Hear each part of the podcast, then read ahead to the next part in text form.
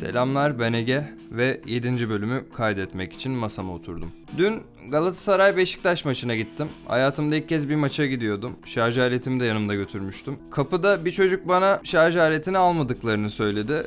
Ben de şarj aletimi Nef Stadyumu girişindeki Denizbank ATM'sinin arkasında bulunan boruya sakladım. Stada girdim, koltuğumu buldum. Yanımda da şansıma çok naif bir adam oturuyordu. İyi seyirler dedi, teşekkür ettim. Sonra adamın elinde bir power bank ve bir şarj aleti gördüm. Telefonunu şarj ediyordu. Maç başladı. İlk gole kadar aklım şarj aletimde kaldığı için çok odaklanamadım. İlk golü Galatasaray attı bu arada ve ilk başta çok naif görünen o adam bir anda değişmişti. Bu arada bu cümleyi tıpatıp aynı şekilde eski sevgilimden duyduğumu hatırlıyorum. Ben ilk golden sonra maça ısınmaya başladım. İkinci golü Beşiktaş attı ve 50 bin kişinin çıt çıkarmadığı bir an yaşandı. Şunu fark ettim. 50 bin kişinin bir arada bulunması çok mantıklı bir şey değil. Çünkü 50 bin kişi aynı yerde bulununca daha vicdansız, insan haklarına daha az hakim insanlar bir üstünlük kuruyor ve herkesi o yöne çekmek istiyor. Mesela maçın başlarında Beşiktaş teknik direktörü Şenol Güneş'in yüzüne top çarptı ve yanımdaki naif görünen adam da dahil herkes kahkaha atmaya başladı. Acı içinde yüzünü tutarken bir stadyum dolusu insan bunu kutluyordu. Ama öyle bir yer ki üzüldüğünüzü belli ederseniz sizi dışlıyorlar. Buradan tüm taraftarlara sesleniyorum.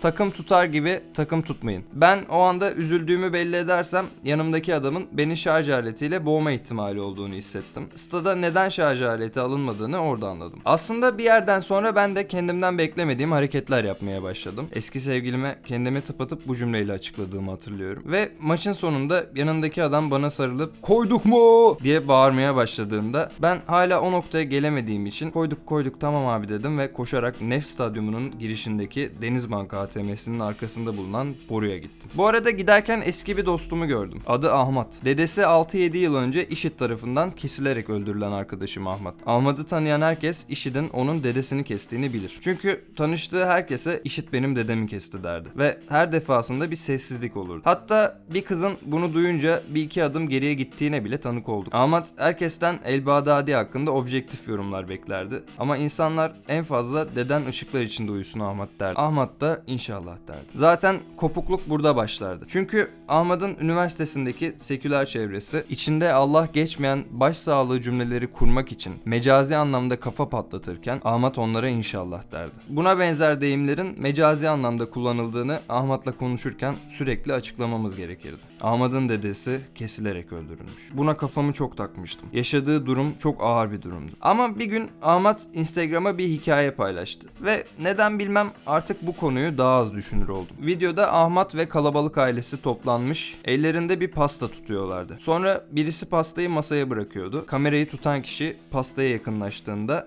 ben Ahmet Gil'in dedelerinin boydan olan bir fotoğrafını pastaya bastırdıklarını fark ettim. Bu bana çok duygusal gelmişti ki bir anda kadraja bir bıçak girdi ve pastayı kesmeye başladı. İlk dilimin sivri kısmı Ahmet'in dedesinin başına denk geliyordu ve o dilimi ismini dedesinden alan Ahmet'e verdiler. Ahmet dilimin sivri kısmına bir çatal darbesi yaptı ve dedesinin kafasını ağzına atıp yemeye başladı. Bu noktada bu hareketin ya gördüğüm en protest hareket olduğunu ya da gördüğüm en yanlış yağ dediş olduğunu düşünüyordum. Çünkü Ahmet çok zeki ve çok komik birisi olduğu veya çok salak birisi olduğu konusunda bizi hep tereddüte düşürürdü. Bir keresinde 45 soruluk çoktan seçmeli sınavın optiğinde cevapları 60'a kadar sallamıştı. Başka bir zaman 35 aldığı Mat 2 sınavında hoca 75 puanımı nereden kırdı acaba diye sormuştu. Biz de ona işlem hatalarından kaynaklanmış olabileceğini söylemiştik. Ahmet'le olan arkadaşlığımıza son noktayı yakın arkadaşım Ahmet koydu. Ahmet'i gördüğüm son gün yakın arkadaşım Ahmet bize dini görüşleriyle ilgili bilgiler veriyordu. Ve şöyle dedi. Ben çocukken dinime çok bağlıydım. Bakmayın böyle göründüğüme. Ben camide benden küçük çocuklara Kur'an öğretirdim dedi. Ahmet ne kadar güzel ya derken Ahmet şöyle devam etti. Allah'tan hepsi it kopuk oldu da kimsenin vebalini almadık.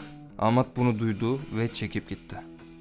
Maçta onu görünce onun yanına gitmek ve Nef Stadyumu girişindeki Denizbank ATM'sinin arkasında bulunan borunun içine sakladığım şarj aletine gitmek arasında kaldım. Bir tarafta dedesi IŞİD tarafından kesilerek öldürülen, bana kırgın olan eski dostum ve diğer tarafta Nef Stadyumu girişindeki Denizbank ATM'sinin arkasında bulunan borunun içine sakladığım şarj aleti. Eğer dinliyorsa şarj aletimi seçtiğim için Ahmet'tan özür dilerim. Şimdi size cellat arayan bir terör örgütü üyesi ve bir kasap arasında geçen diyaloğu canlandıracağım. Merhaba, bizim bir kafa kesme işimiz vardı da. Siz bakıyor musunuz acaba? Abi, eee, hoş geldiniz. Öncelikle ben Kasap Vahdet. Eee, açıkçası biz bu dükkanda döş, antrikot ve gerdana bakıyoruz. Yani kafa işi yok bizde. He, anladım ama şimdi bizim işimiz biraz acil. Siz bir şey yapamıyor musunuz? Abi dediğim gibi ben Kasap Vahdet. Tamam ulan uzatma işte. Hadi bize bir kelleci bul artık. Abi şimdi şöyle. Bizim aslında kelle işine bakan bir ortağımız vardı Esef. E iyi onu çağır hadi bakayım bize. Abi Esef maalesef. Neden? Abi Esef uyuz oldu. Nasıl lan? Abi geçen dükkana geldi. Kesimden geliyordu. Kaşınıyorum ben filan dedi. Hastaneye götürdük. Doktor uyuz olduğunu söyledi. Yani biz de bize bulaştırmasın diye yakmak zorunda kaldık. Adamı canlı canlı yaktınız mı? Abi bilimsel bir neden vardı. Uyuz olmuş. Deve uyuzu. Yani çok bulaşıcıymış. Yakmak durumunda kaldık. Ben öyle söyleyeyim size. Oğlum bu adam deve mi kesiyordu? Evet abi biz işte deve, inek, bazen koyun, kelle paça gönderiyorduk. Oğlum biz insan kafası kesecektik. Ne? Abi insan kafası mı keseceksiniz? Oğlum siz canlı canlı insan yakmadınız mı? Kafa kesmeye ne lan bu tepki? Abi bak tekrar söylüyorum. Bizim bir bilimsel nedenimiz vardı. Deve uyuzu. Deve uyuzu. Ne bağırıyorsun lan bana? Git bir cellat bul. Önce senin kafanı kestireceğim lan. Abi yapma etme gözünü seveyim. Benim 6 tane karım var. Ne yaparlar bensiz? Yürü lan. Yürü bir cellat bul. Peki abi.